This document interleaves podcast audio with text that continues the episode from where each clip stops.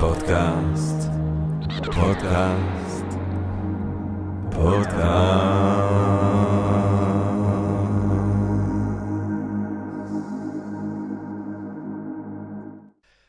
טוב, גבירותיי ורבותיי, ברוכות וברוכים הבאים לפודקאסט של Think and Ring Different, פודקאסט למי שאוהב לחשוב ולשתות. אני ג'רמי פוגל, ואנחנו רוצים קודם כל להתחיל עם רגע של הודיה לעצם היש, לעצם הקוסמוס, לעצם המציאות שמאפשרת לנו למרות הכל ובהינתן כל אלה, להיפגש כאן למען הרחבת הדעת, אה, העמקת הידע, אה, סיפוק, גירוי של הסקחנות, אולי רגע של רעיון נשגב, מעורר השחאה, ככה פתאום כולנו ביחד ובעברית. וכמובן גם שאנחנו רוצים להודות לסקרינס, ששם אנחנו מצלמים את הפודקאסטים שלנו, תרגישו חופשיים לבוא ולראות בחינם אין כסף ובאהבה רבה את הפודקאסטים שלנו בפלטפורמה של סקרינס. ואז כמובן שיש שם אה, בינג' אחר של אה, הרצאות ו...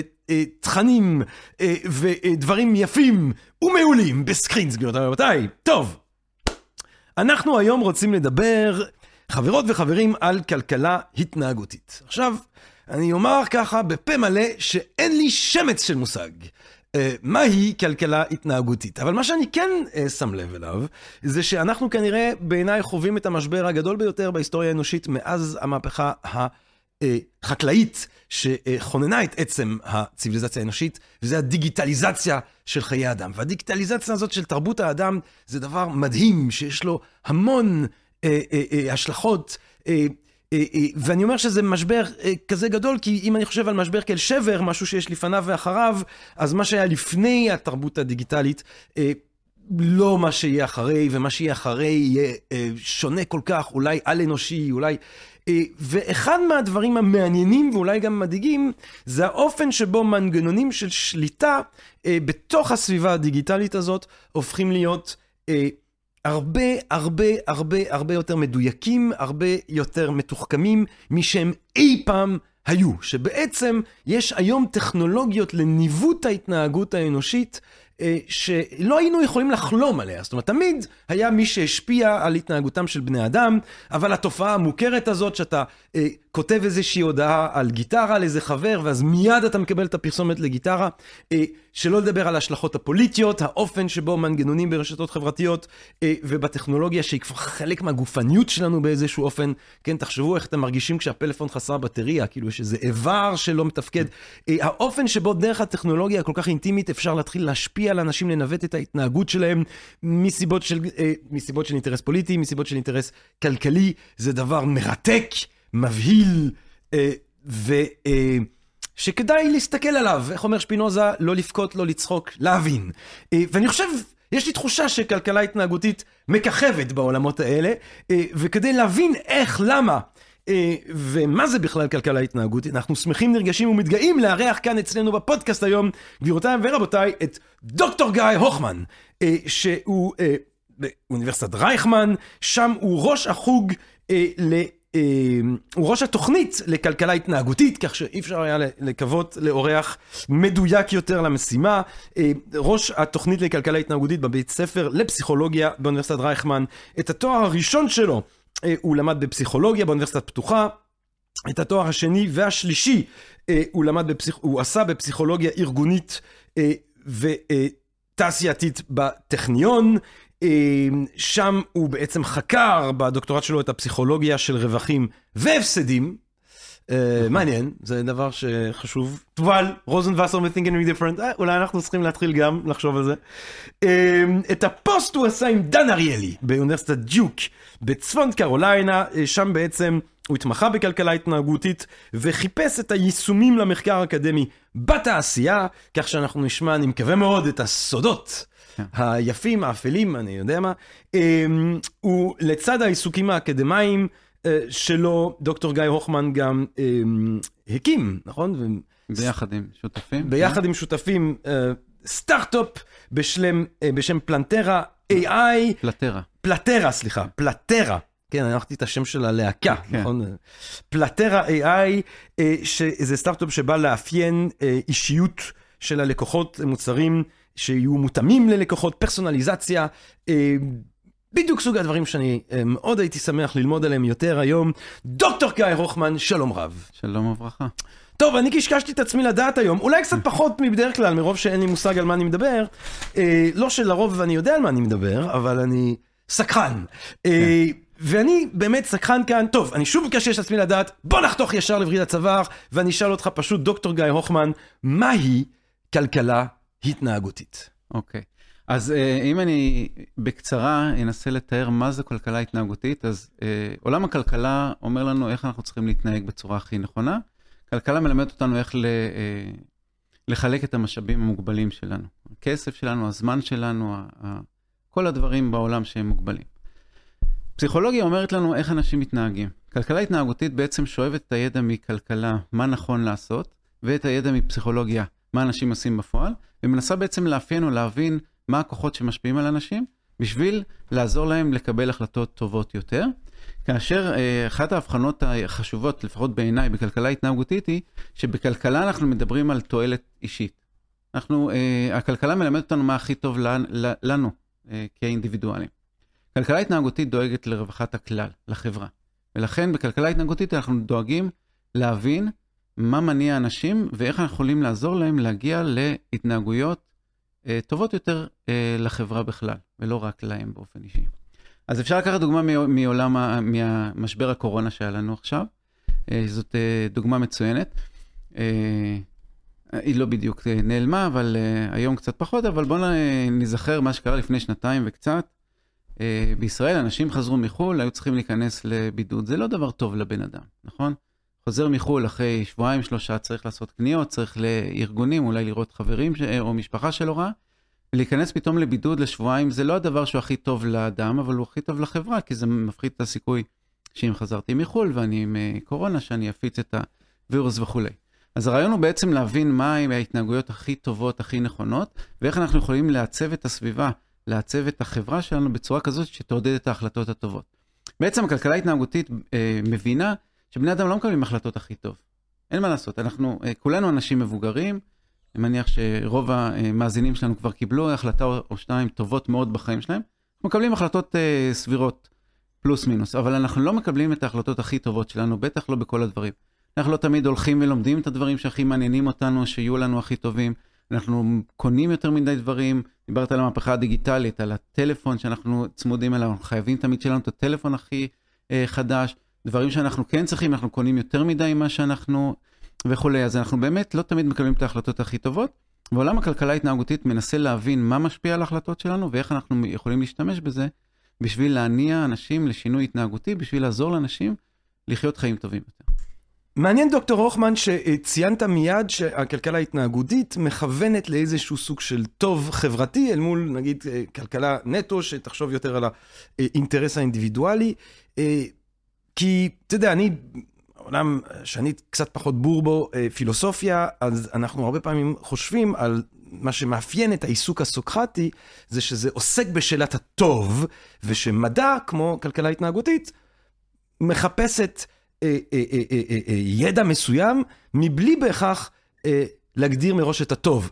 נכון. ואני אגיד את זה בצורה יותר מפורשת, זאת אומרת, יכול להיות שלפעמים דרך טכניקות של כלכלה התנהגותית, אני מחפש איך לעודד אנשים כן לשבת בבידוד, למרות שזה לא טוב להם אישית, אבל זה טוב חברתית. אבל אני גם יכול לחשוב על איך אני גורם להם לקנות דברים שהם לא בהכרח צריכים. זאת אומרת, הדבר הזה הוא לא בהכרח דבוק לאינטרס המוסרי לגמרי, הבולט. לגמרי. אגב, זה, זה מעניין שאמרת את, ה, את הנושא המוסרי. אה, במקרה אחד מתחומי המחקר העיקריים שלי זה פסיכולוגיה של המוסר. אה, וכן, בעולם הפילוסופי אנחנו נשאל מה זה, מהי התנהגות מוסרית, מה נכון ומה לא נכון. יש הרבה מאוד אה, דוגמאות אה, קלאסיות. בכלכלה התנהגותית אנחנו נגיד, אוקיי, יכול להיות שיש טוב אולטימטיבי או רע אולטימטיבי, אבל שעה היא מה אנשים עושים בפועל, מתי אנשים מרמים, מתי אנשים לא מרמים וכולי, מהם הגורמים שיכולים לעודד אותם להיות הוגנים יותר והוגנים פחות, בשביל בעצם ליצור חברה שהיא תהיה עם אה, בלמים ואיזונים ותיצור אה, אנשים שמרמים פחות. אבל שנייה, ומה עם האינטרס, אני לא יכול להשתמש בכלכלה התנהגותית כדי לגרום לאנשים לרמות יותר? זאת אומרת, אני לא יכול להשתמש בטכניקות של כלכלה התנהגותית כדי לגרום לכוחות זדוניים לנצח בבחירות? זה לא נכון, תמיד בהכרח נכון, טוב. נכון, נכון מאוד, נכון מאוד, זה, זה חרב פיפיות. בעצם אנחנו, אה, יש לנו כלי. הכלי הזה יודע איך להשפיע על התנהגות של אנשים. אפשר להניע אותם בעין להתנהגות טובה לחברה, אפשר להניע אותם להתנהגות טובה אה, לקובע המדיניות. בסופו של דבר, אנחנו מקווים אה, שמי שישתמש, או מי שיודע להשתמש, מי שיבוא ללמוד, בטח אצלנו בתוכנית אנחנו אה, בעצם מטפחים ומדגישים את החשיבות החברתית של התחום הזה, אבל כמובן שמשווקים ומפרסמים יכולים גם להשתמש בזה בשביל לעודד אותנו לקנות דברים שאנחנו לא צריכים, לקנות יותר ממה שאנחנו כן צריכים אה, וכולי. כמו כל דבר בעולם, נכון? גם uh, הרי פרס נובל שניתן uh, על שם uh, אלפרד נובל, uh, המקור הרי היה שהוא המציא את הדינמיט בשביל לעשות טוב, לפלס דרכים, אבל בסופו של דבר בני אדם ישתמשו בזה גם לדברים פחות טובים. אבל זאת אומרת שבעצם בכלכלה התנהגותית אנחנו מחפשים איך בני אדם מחליטים, איך בני אדם מניעים את עצמם כדי להשפיע עליהם. אחר כך טוב, רע, מוקדם לומר. זה כן, זה אחריות כמובן של כל אדם שמיישם את זה, אבל בהחלט אנחנו מעודדים וחושבים שהדבר החשוב בכלכלה התנהגותית זה להניע אנשים להתנהגויות שהן טובות לחברה כולה. כן. במקרה שלך. כן, שוב, כמובן, יכול להיות, נכון. כמובן, נכון.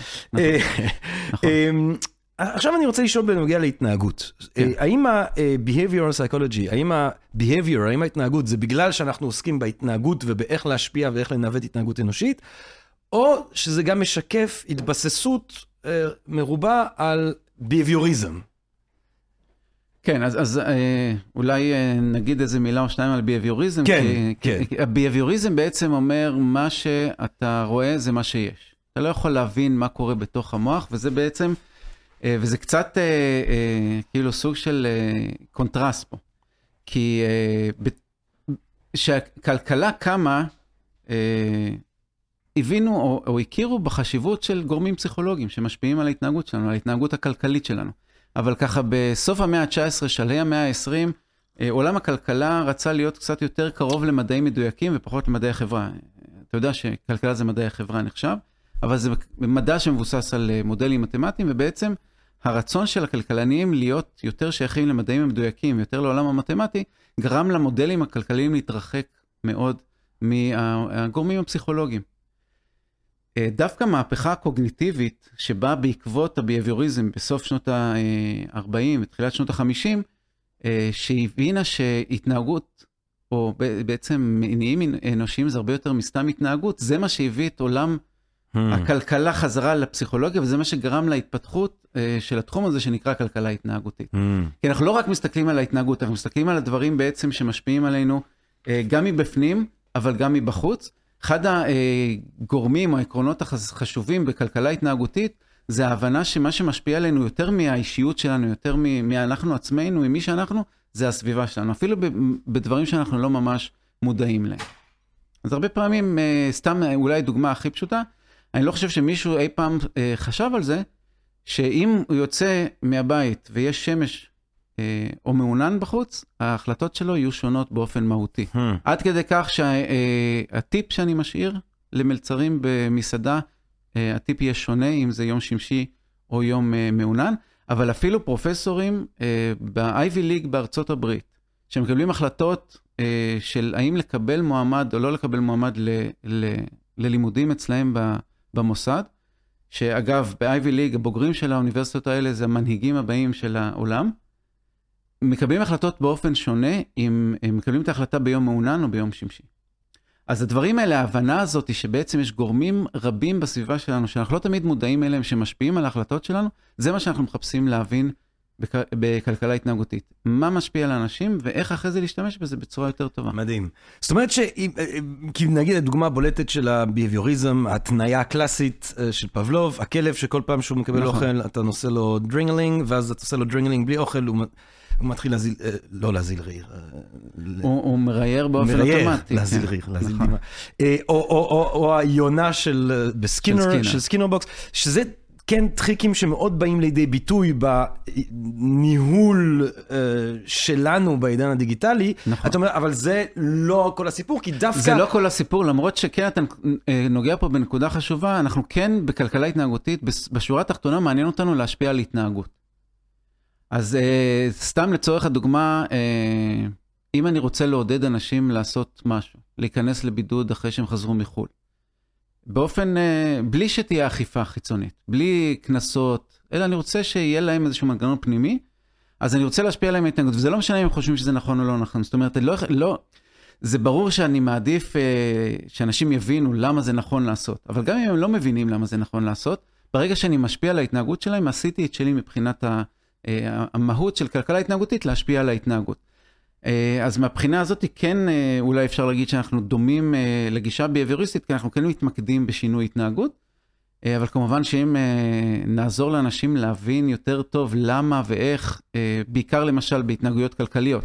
אנשים לא חוסכים מספיק, אנחנו יודעים את זה, ואם אנחנו ננסה להבין, להסביר לאנשים למה, אז אולי זה יהיה טוב, אבל אם אני אגרום לאנשים לחסוך יותר, גם אם הם לא חושבים שהם צריכים, גם אם הם לא מבינים למה הם צריכים לעשות את זה, אבל יצרתי מנגנון שגורם להם לחסוך יותר, אז כבר אה, אה, עזרתי לחברה, גם אם לא שיניתי את הבן אדם. מעניין. אה, ו, ו, אבל כמו שאמרת, המפנה הקוגניטיבי זה לומר, אוקיי, יש, כדי להשפיע על התנהגות, אני יכול לנסות ליצור התניות מסוימות, אה, אבל אני גם צריך להסתכל under the hood, אני גם צריך נכון. לקחת בחשבון נכון. עומקים פסיכולוגיים אנושיים. בדיוק. איך, תן, תן לנו כמה דוגמאות שבפועל... אה, מסקנות ככה מעניינות במיוחד של, של, של, של איך, איך התהליכים האלה, אה, תדגים לנו, איך, איך, איך מסקנות של, של מחקר בכלכלה התנהגותית שאחר כך מקבלים יישום. אז אני אה, למשל ציינת קודם שהדוקטורט שלי עסק בפסיכולוגיה של רווחים והפסדים. Mm. שזה בעצם איזשהו תוצר של מודל יותר מפורסם שנקרא תורת הערך של דניאל כהנמן ועמוס טברסקי, זיכרונו לברכה. דניאל קלמן גם קיבל את הפרס נובל על המודל הזה ב-2002, אה, שאומר בעצם שאנשים שופטים כל דבר באופן יחסי, וביחס להאם זה רווח או הפסד. והשיפוט הזה, או התפיסה הזאת של uh, הסיטואציה כרווח או הפסד, משפיעה על ההתנהגות שלנו. עכשיו, ההבנה התיאורטית הזאת בעצם uh, גרמה לנו לפתח איזשהו כלי מוטיבציוני שנקרא תשלום מראש. שהראינו אותו בכל מיני uh, uh, מחקרים, אה, איך אנחנו יכולים לעודד אנשים אה, להשקיע יותר בעבודה וכולי. אבל לפני כמה שנים הייתה לנו סטודנטית שהגיעה מעולם הבריאות, היא הייתה מפקחת במשרד הבריאות, והתזה שלה עסקה בעצם בלעודד אה, צוות רפואי להתחסן לשפעת בבתי חולים. לא יודע אם הצופים שלנו, המאזינים שלנו מודעים לבעייתיות שבערך רק 60% מאנשי צוות רפואי ברחבי העולם מתחסנים לשפעת. עכשיו, כשבן אדם פרטי לא מתחסן לשפעת, אז הוא מעלה את הסיכוי שהוא יחלה בשפעת. אבל שאיש צוות רפואי לא מתחסן והוא נמצא במגע יומיומי עם חולים כרוניים, זה, זה סכנה אה, בריאותית חמורה, שמעבר לעלות של כמה מיליארדים בשנה, זה פשוט מסכן חיי אדם. ולכן עבדנו עם אחד מבתי חולים הגדולים בארץ, ואמרנו להם ככה, הם כל שנה עושים מבצע חיסונים, אה, במשך שבוע הם מאפשרים לצוות הרפואי להתחסן, והם נותנים להם איזשהו אה, פרס קטן, קפה ומאפה. אמרנו להם, תנו לנו אה, לשחק קצת עם התזמון. לחצי מהצוות הרפואי אמרנו להם, קחו, יש לכם שבוע, תתחסנו בחדר X, התחסנתם, אתם מקבלים אישור, תבואו אלינו, תקבלו את הפרס. לחצי השני אמרנו, קחו את הפרס, יש לכם שבוע. אם אתם התחסנתם בשבוע הזה, אתם משאירים את הפרס. אם לא, אנחנו חוזרים אחרי שבוע ולוקחים את הפרס בחזרה, אה, לא חובה. אה, עכשיו, הבחירה היא אותה בחירה. האם אני רוצה להתחסן כן או לא? והאם התמריץ שנותנים לי בשביל החיסון הוא מספיק בשביל שאני אתחסן. אבל עצם העובדה שנתנו את התמריץ הזה מראש, וזה באמת תמריץ שעולה אולי 20-30 שקל, זאת אומרת, העלות הכלכלית פה היא זניחה. ועדיין פי שניים אנשים הלכו והתחסנו בקבוצה שקיבלה את התמריץ מראש, לעומת אלה שקיבלו אותו בסוף, כולל אה, אוכלוסייה של אנשים שלפי הנתונים שקיבלנו מהבית חולים בחמש שנים האחרונות שלפני הפרויקט שעשינו, לא התחסנו אפילו פעם אחת. Hmm. זאת אומרת שזה ממש גרעין קשה של אנשים שכנראה יש להם איזה משהו שהם לא חושבים שהם צריכים להתחסן. עכשיו, יש הרבה סיבות למה אנשים לא הולכים להתחסן. חלק באמת, וראינו את זה עכשיו הרבה בקורונה, יש אנשים שהם באמת סרבנים ולא רוצים, אליהם קשה מאוד להשפיע בדרכים כאלה אה, רכות, מה שנקרא. ויש הרבה אנשים שהם לא בטוחים, שהם לא יודעים, שהם חוששים, ובמירכאות המניפולציות, ההתערבויות ההתנהגותיות האלה באמת עוזרות להם כאילו הם ממש מתנדנדים, יושבים על הגדר, אז נותנות להם את הדחיפה הקטנה, ולא סתם, אה, ריצ'רד טלר, שהוא אחד האבות המייסדים של התחום הזה, וזוכה פרס נובל ב-2017 על העבודה שלו, אה, קורא לה, אה, לה, לשיטה הזאת, או להתערבויות ההתנהגותיות בכלכלה התנהגותית, דחיפה קלה. nudge באנגלית, הנד בעברית, ואפילו הלוגו של זה, זה אימא פילה שדוחפת את ה baby, את הפילון הקטן, לכיוון הנכון. וזה הרעיון. אנחנו לא רוצים לכפות, ולכן אנחנו תמיד, אה, אם זה כלכלה התנהגותית, זה אומר שחייבים לשמור, א' כל על שקיפות, ודבר שני על חופש הבחירה. זאת אומרת, לבן אדם יש את הבחירה, אני מציב לו אולי סיטואציה שמעודדת אותו להתנהג בצורה מסוימת, אבל עדיין יכול לבחור שלא להתנהג ככה. וזה הרעיון. בעצם, אם אה, דיברת קודם על המניפולציות ועל זה, נכון, אנחנו עושים מניפולציות. אנחנו משפיעים על אנשים בתקווה להשפיע עליהם לטובה, לטובת החברה, אבל אנחנו תמיד משאירים, שומרים על חופש בחירה. לא בהכרח. נכון. זאת אומרת, אני מניח ש- שגם אבל- בסין נכון, עושים נכון, נכון. אבל כל עוד זה, אז זהו, אז כל עוד זה אה, כלכלה התנהגותית, זה אומר בהגדרה שצריך לשמור על חופש הבחירה, בסין אין להם חופש בחירה, זה אבל אה, כפייתי. שנייה, שנייה, אבל המדע של, של, של, של uh, כלכלה התנהגותית, מש, המשטר הסיני, המשטר הצפון קוריאני, לצורך העניין, נכון. לא משתמש בה, משתמש בידע הזה בלי שום משתמש ספק, בידע הזה. נכון. אז הידע הוא לא נכון. קשור לשאלה המוסרית. היה- נכון, זה כבר הודיתי, אני מודה, אה, אין מה לעשות. כן, לא, זה יוצרים אתה יודע, ידע איינשטיין עשה שיכול- ידע, אחר כך אפשר לעשות בדיוק, את הטוב, נכון. לטוב ולרע. נכון, בדיוק. אה, אבל, אבל זה באמת קצת, הדוגמה שנתת זה קצת אה, מזכיר איזה ציטוט של אחד מהמבקרים בפייסבוק, ש, או, או אתה יודע, מאלה שעבדו בפייסבוק והתפכחו אחר כך, כאילו התפכחו, אתה יודע. אה, אני לא יודע אם, לא יודע אם, או, או מסתכלים בדיעבד במבט יותר ביקורתי על מה שהם עשו, והם תראו את המחקר כ... כמו האקרים. הרבה מאיתנו אומר היינו האקרים, וכאילו חיפשנו, אתה מחפש את הפריצה בשיטה כלשהי, באיזשהו סיסטם, נכון.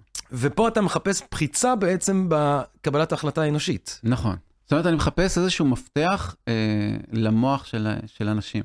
איך אני יכול להיכנס למוח שלהם, איך אני יכול להשפיע עליהם. ונכון, יש לזה אה, אחריות מאוד מאוד גדולה. זה משהו שאני מאוד מדגיש לסטודנטים שלנו, אה, וגם לאנשים שאני עובד איתם. יש לנו אחריות, והאחריות היא לדאוג ליישם את הידע הזה בצורה שתטיב עם החברה ולא אה, תנצל את החברה. למרות שכמו שאמרתי, אין, אין, מה- אין מה לעשות. עכשיו, ברור, יש, ברור. יש בחירה, אני גם לא למשל- בא באיזה האשמה כלפי... נכון, ה- לא, לא, אבל אתה יודע, התחום דעת הזה, כמו כימיה, כמו פיזיקה, אתה יכול לקחת. פיזיקה, אתה לומד את היקום, ואחר כך אתה יכול לפוצץ אנשים, או אתה. יכול לעשות... ויש אה, אנשים שעושים את זה. ברור. נכון, לצערנו, נכון, אין מה אה, לעשות. אתה יודע, ורנר פון בראון, אתה יודע, אה, אה, אה, איך הוא אמר, אמ, I aim for the stars, נכון? הוא כתב כן. ב... ואז קומיקאי יהודי אמר, I aim for the stars, but sometimes I hit London. אמ, מה עם המפתחות האלה, שאם היית יכול לתת, האם יש קטגוריזציה כלשהי של מפתחות בולטות, של פריצות בולטות ב- בסיסטם הזה, שהוא ה- שהוא התודעה, אז שהוא כן, הנפש יש, האדם? יש, יש, יש כל מיני uh, תובנות מאוד חזקות, אנחנו יודעים, uh, uh, למשל, uh, שבאות אגב הרבה גם מפסיכולוגיה, אבל גם מכלכלה, uh, למשל שאנשים הולכים עם הדיפולט, עם ברירת המחדל. Hmm. זה משהו שהודגם בהרבה מאוד uh, uh, תופעות uh, או, uh, או תחומים. Uh, התחום אולי שהרבה מכירים והוא הכי מפורסם זה הנושא של uh, תרומת איברים. מסתבר שמדינות שבהן כברירת מחדל אתה תורם איברים, אלא אם כן אמרת שאתה לא רוצה להיות, אחוז תורמי האיברים הוא בין uh, 90 ל-100 אחוז. במדינות כמו ישראל, שאתה צריך להיות, אתה לא תורם איברים, אלא אם כן הצהרת שאתה כן רוצה להיות, האחוז נע בין, במקרה הטוב, uh, 20 אחוז, וזה מגיע בדרך כלל עד 4 אחוז. וואו. אז אנחנו יודעים רק אני רוצה לציין שאני תורם אה, איברים, אבל שיהיה בהצלחה, אם חס וחס למישהו, אם מישהו יחטוף את האיברים האלה, בוא נגיד, עשו בהם שימוש. מה איתך, תובל, אתה תורם? אתה תורם איברים? הוא מוקפא, אה, אתה מוקפא, הוא מוקפא, הוא מוקפא, הוא מוקפא. אם תמצאו את תובל בפריזר, אז אנחנו יודעים למשל שאנשים אה, אה, אוהבים ללכת עם הברירת מחדל. עכשיו, פעם, או הצינים בעצם היו אומרים. היו אומרים, כן, כי אנשים הם עצלנים, נכון? אומרים לך, זה הברירת מחדל, זה מה שאתה נמצא, זאת האופציה שבחרו לך מישהו אחר, וזה, ואז אני נשאר ולא יוצא מזה. עכשיו, יש בזה כמובן חלק מהאמת, זאת אומרת, אנשים לא אוהבים לשנות, בטח לא בהחלטות אה, הרות גורל, החלטות אה, אה, מהותיות. אבל מסתבר שברירת מחדל עובדת לא רק בגלל העצלנות שלנו, היא עובדת גם בגלל שאנשים חושבים לעצמם, למה זאת ברירת המחדל? הרי מישהו חכם ישב וחשב ואמר, זה האופציה האוטומטית. ולכן אנחנו צריכים אה, ללכת איתה, או עדיף שנלך איתה, כי כנראה היא יותר טובה אה, עבורנו. אגב, בגלל זה, ויש אה, ממשלות ורגולטורים שהתפקיד שלהם זה לוודא שהידע שאנחנו אה, בעצם אה, מנגישים לעולם לא ינוצל בצורה רעה. אז הרשות להגנת הצרכן בעצם הוציאה תקנה בתחילת השנה שאומרת שאסור למשווקים להשתמש בברירת מחדל. למה? כי זה משפיע על ההתנהגות שלי. אז אם למשל כברירת מחדל אני צריך לקנות איקס מוצרים ולא, ואומנם אני יכול לשנות את זה, אבל עצם זה שקבעו כברירת מחדל כמות גבוהה יותר מה, ממה שאני בדרך כלל צריך, זה מעלה את הסיכוי שאני אקנה יותר. Hmm. אז, אה, אז אמרו, פה אה, לא. זאת אומרת, במצבים שבהם יש אפשרות לנצל את האדם, לא להשתמש בכלים האלה. במצבים שבהם זה כן יכול לעזור לאנשים לקבל החלטות יותר טובות, כמו למשל אה, חיסכון פנסיוני. בארצות הברית אה, אין חוק אה, פנסיה כמו בארץ, אבל אה, כמו כל מדינה מערבית מתוקנת שמעודדת אנשים, הם רוצים שאנשים יחסכו לפנסיה, כי זה מוריד אחרי זה את המעמסה על האוכלוסייה המבוגרת, אה, שאנשים יוצאים לפנסיה. אז הם לא יכולים לחייב אנשים, אז הם עושים ברירת מחדל. ובאמת, בארגונים שבהם כברירת מחדל אתה לא חוסך לפנסיה, אבל אתה יכול ללכת ולבקש ממשאבי אנוש שאתה כן תהיה, האחוזים נעים בערך, מגיעים למקסימום 60-65 אחוז. בארגונים שבהם כברירת מחדל, אם אתה מתחיל לעבוד שם, אתה מפריש לפנסיה, אלא אם כן אתה אומר אה, שאתה לא רוצה, אה, מעל 95 אחוז מהעובדים מפרישים לפנסיה. וזה לא מתוך אינרציה, אתה אומר. זה שוב, לא- כי זה זה- נורא מפתיע, זה כן, מאוד זה- קונטרי. איך אתה יכול לדעת מה מניע, מה המניע אז, כאן? אז יש כל מיני איך אתה יכול מחקרים- לדעת שזה לא עצלנות אז ואינרציה? אה, למשל, אנחנו יודעים שאם אנחנו מורידים את האמון במערכת, אז אה, ברירת מחדל, ההשפעה שלה יורדת. כי בעצם, אה, כשאנשים, אה, כמו שאמרתי מקודם, שאנשים אומרים, רגע, זה ברירת מחדל כי מישהו חכם חשב ואמר שזה הדבר, אה, הבין שזאת האופציה הכי טובה עבורי. אז עדיף שאני אשאר בה. אבל ברגע שאין אמון במערכת, זאת אומרת, למשל עם הממשלה שלי, אני לא מאמין, והם קובעים איזושהי ברירת מחדל, כמו למשל להפריש לפנסיה או לעשות תוכנית חיסכון, כל עוד האזרחים לא מאמינים שטובת האזרח זה האינטרס העיקרי של הממשלה, הם, אה, הם ישנו את ברירת המחדל בהסתברויות יותר אה, גבוהות. אבל כל עוד יש אמון, אז אה, הרי עצלנות לא קשורה לאמון, נכון? אני לא יכול לא להאמין או כן להאמין אם אני עצלן, אז אני לא אשנה שום דבר. אבל אם אני משנה את הברירת מחדל רק כאשר אני לא מאמין למי שקבע את הברירת מחדל, אז זה אומר שכנראה, לפחות חלק מזה, לא הכל, לפחות חלק מזה נובע מאיזשהו אמון בסיסי ומאיזושהי הבנה שברירת המחדל נקבעת כ- כאופציה הכי טובה עבורי. האם אתה, אתה, חושב שהאופן שבו אמ, עודדו, מילה נדיבה אולי, אנשים להתחסן, זה היה בעצם להפוך את החיסון לבחירת המחדל באיזשהו אופן? אמ, האמת שראיינו אותי הרבה בתור אה, מומחה לכלכלה התנהגותית אה, בתקופה שהגיעו החיסונים. אה, אני חושב שאם נחזור למה שהיה אה, אה, בזמנו, היה- הרבה חוסר אמון, אני חושב. אה, ובגלל זה חלק מזה. אני, אגב, יש עוד אה, מנגנון מאוד בסיסי שאנחנו יודעים שמשפיע על אנשים, וזה אה, משהו שרוברט צ'יאלדיני אה, דיבר עליו, אה, נקרא מחסור. אנשים יותר מעריכים משהו שהוא נמצא Hmm. בחסך. ואגב, זה כל הכבוד לממשלה אה, הישראלית אה, דאז, שהיה שפע של אה, חיסונים, והיה בעצם חיסון לכל דורש, אבל אה, זה הוביל גם לאיזשהו אפקט פסיכולוגי הפוך, כי אנשים אמרו, רגע, אם זה משהו טוב, אז זה לא יכול להיות שזה כזה זמין, נכון? הרי הדברים האמת היא, הטובים, בהתחלה, האיכותיים... כשזה רק התחיל, היו את הקבוצות האלה, אפשר ללכת נכון, להתחסן שם, אפשר כן, להתחסן נכון, שם, אפשר בדיוק. זה. אבל, אבל אה, בסופו של דבר, אה, בניגוד להרבה מדינות אחרות בעולם, אה, אה, בישראל יחסית היה שפע אה, של חיסונים, וכל מי שרצה להתחסן יכל להתחסן. ובאופן אה, פרדוקס, אה, פרדוקסלי בעצם, זה גרם לכך שהרבה אנשים חשבו שהחיסון פחות טוב ממה שהוא אה, אולי באמת, כי דברים טובים הם לא כאלה נפוצים. מעניין. זאת אומרת, אז אם אנחנו חושבים על המפתחות האלה, אה, בחירת המחדל, stick to what you know באיזשהו אופן, כן. אה, או stick to what's happening, מחסור, זאת אומרת, משהו שהוא נמצא במחסור, אז אני רוצה יותר ממנו. עוד, אוזלים הכרטיסים, מכירים את זה? בדיוק, עכשיו, נכון. אצלנו ב-Think and Ring Different באמת אוזלים. בקורס לפילוסופיה למשל, אוזלים, אוזלים, אוזלים, אוזלים. אבל אוזלים הכרטיסים, אז אני רוצה אותם. אה, מה עוד? אז, אז אה, בהקשר גם לאוזלים, למה הכרטיסים אוזלים? למה? זה גם מחסור, אבל זה גם אומר שהרבה אנשים מתעניינים בדבר הזה. זו תופעה שנקראת אה, הוכחה חברתית, שאומר, אה, תחת העיקרון הזה של אה, מיליארד סינים אינם טועים. נכון? איך אה, מקדונלדס, מה הסלוגן שלהם? מכרנו כבר יותר ממיליארד. עכשיו, אם, מחר, אם מיליארד אנשים קנו את ההמבורגר שלנו, כנראה שאנחנו יודעים מה אנחנו עושים, סתם לא היו קונים מיליארד. אז הרעיון הזה בעצם שאנחנו יצורים חברתיים שרוצים להיות כמו כולם. אבל מה זאת אומרת כמו כולם? לא, זה שיגידו לי עכשיו שבסין או בהודו, או ב, אפילו ב, בהולנד קנו הרבה ממש, מאיזשהו מוצר מסוים, זה פחות יעניין אותי. אבל שיגידו לי שאנשים באזור שלי, זה מאוד ישפיע עליי. עושים את זה גם, אה, אה, עודדו אנשים להצביע יותר בבחירות, עודדו אנשים אה, לחסוך בצריכה בחשמל. יש מחקר מאוד מפורסם שנעשה בבית מלון בשיקגו, שבתי מלון מנסים לשכנע אנשים למחזר מגבות. מה זה אומר למחזר מגבות? זה לא להתנגב ולזרוק אותה על הרצפה, זה לתלות אותה, שהיא תתייבש ותתנגב בה גם מחר.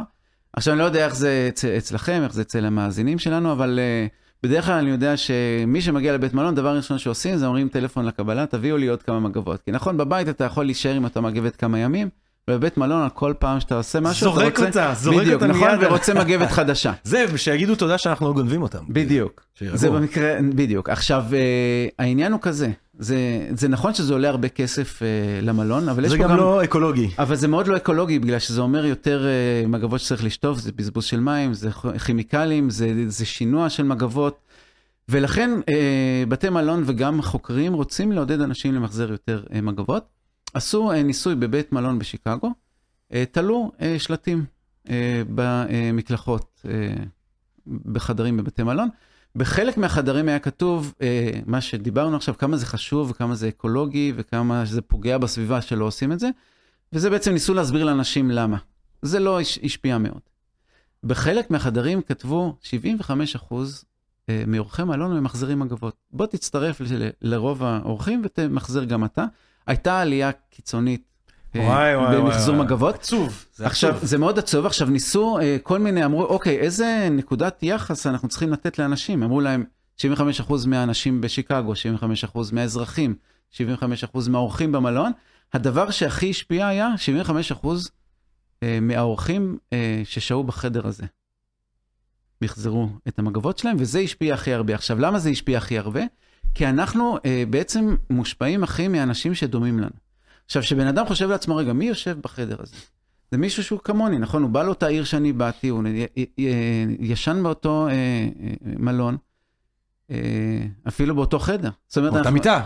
בדיוק, לא אנחנו ביחד, חלקנו, אבל- לא ביחד, אבל חלקנו מיטה, זאת אומרת, it doesn't get uh, Any more closer than any more that. closer than that, וזה מאוד מאוד השפיע. אז בעצם אנחנו יודעים uh, היום uh, שאם אנחנו רוצים להשפיע על אנשים, אנחנו צריכים לרתום את הכוח של ההמונים. Uh, עשיתי עם, uh, שות... עם שני שותפים שלי, פרופסור שחר אייל מ- מרייכמן ופרופסור ג'רמי סלס מ- מצרפת, פרויקט עם חברת הרכבות הצרפתית. Hmm. אה, לעודד אנשים אה, לתקף את הכרטיס ובעצם לא להתפלח לרכבת. אה, בישראל נוטים לחשוב שרק אצלנו מתפלחים, מתפלחים בכל העולם, גם באירופה וגם בצרפת.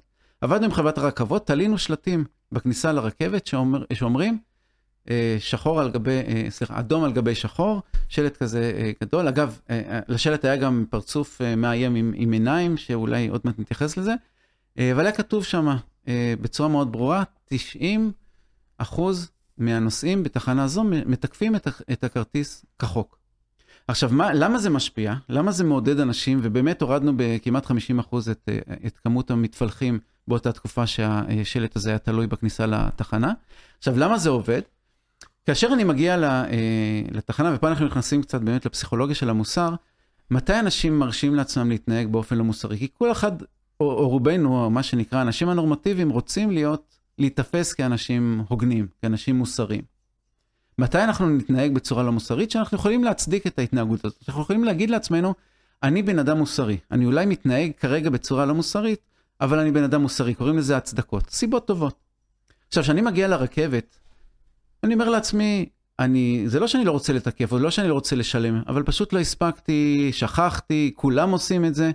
ברגע שכתוב לי ש- בצורה מאוד ברורה, שאם אני לא, לא עושה את זה, אני שונה, אני חריג, אני אה, לא נורמטיבי, אז זה כבר אה, החלטה אחרת. האם אני רוצה להיות עבריין או לא? ורוב האנשים לא רוצים להיות עבריינים, ולכן הם אומרים, אוקיי, אם כולם אה, הם מתקפים, אז גם אני רוצה לתקף. אז הכוח הזה של ההמונים, כל עוד הרוב עושים את הדבר הנכון, נכון? כי אה, ויקיפדיה בעצם אה, השתמשו בזה בהפוך. הם אמרו, 99% מהמשתמשים שלנו לא תורמים, ואנחנו צריכים כסף. אל תהיה כמו ה-99, תהיה כמו האחוז אחד שכן תורם, ותתרום לנו. לא רק שזה לא העלה את התרומות, זה הוריד את התרומות, כי אנשים אמרו לעצמם, מה, אני אהיה הפראייר היחידי באחוז אחד שתורם? לא רוצה. אז אם הכוח של. ההמונים, אם רוב האנשים, וברוב המקרים, רוב האנשים עושים את הדבר הנכון. אז אם אנחנו יכולים לשקף את זה לאנשים, צ'יאלדיני והעמיתים שלו עשו בקליפורניה, רצו לעודד אנשים להפחית אה, את השימוש בחשמל. אז הם תלו לאנשים בבתים אה, מידע שאומר האם הם צורכים יותר או פחות מהממוצע בשכונה שלהם. אלה שצרכו יותר, הורידו. אבל אלה שצרכו פחות, העלו.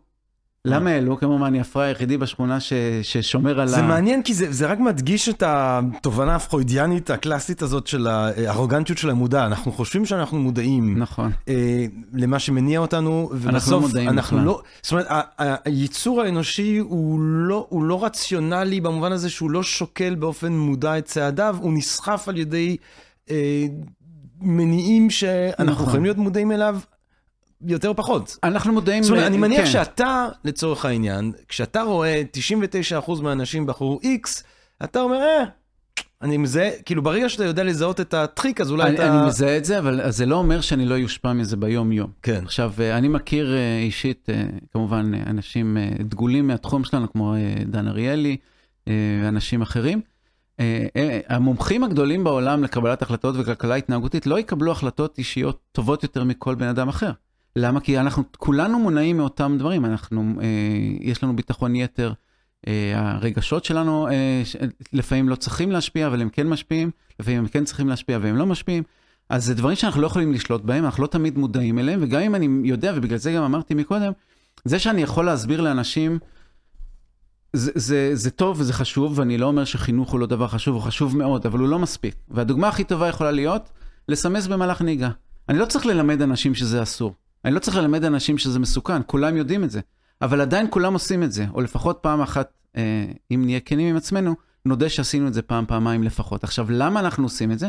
אנחנו עושים את זה כי אנחנו מונעים מדברים ש, אה, כמו ביטחון יתר, למשל, שאומר, נכון, זה מסוכן לרוב הנהגים כי הם לא יודעים באמת אה, לשלוט על הרכב. אני יכול לא לפצל את יקרה לי. הקשב שלי, לי כן. זה לא יקרה, אני יותר טוב מהנהג הממוצע וכולי.